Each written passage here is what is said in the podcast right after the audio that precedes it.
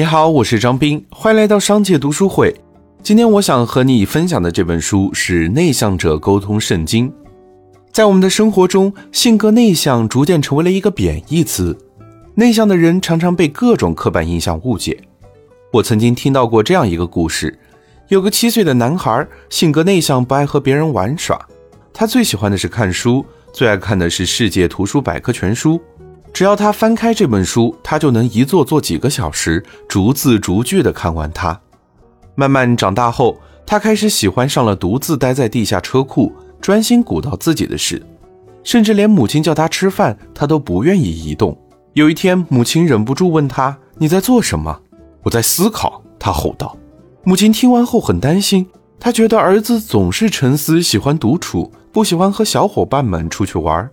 这样看起来太不像个正常的小孩了，于是他把男孩带到了心理医生那儿，医生却说最好不要去干涉他。说到这儿，可能有人知道了，这个内向的男孩就是后来创办了微软的比尔盖茨。有人会问，不是说内向的人不擅长和人沟通吗？这样的人没有领导力吧？那为什么比尔盖茨能够胜任呢？这其实就是一种刻板印象。我们因为这种想法误解了很多有能力的内向者。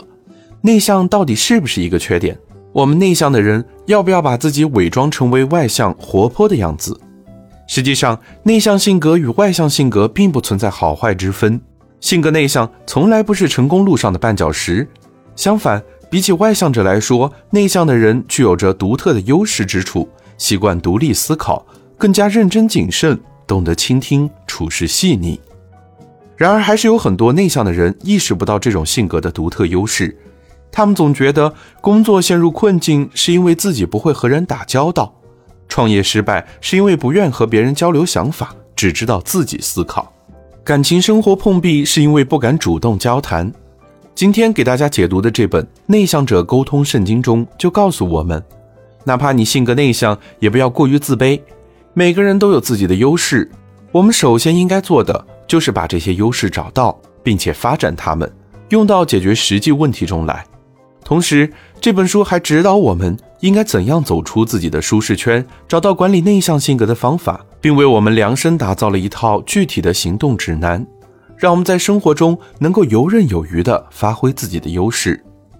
本书作者是被誉为内向型人格之王珍妮弗·康维勒，他是美国著名人力资源开发专家。在为通用电气、美国航空航天局这些著名机构做内向者的培训，就运用了书中的这套行动指南，帮助了千万内向工作者走向成功。下一个成功的会是内向的你吗？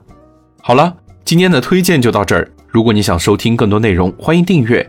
让我们在一年的时间里共读百本好书。我是张斌，我在商界读书会。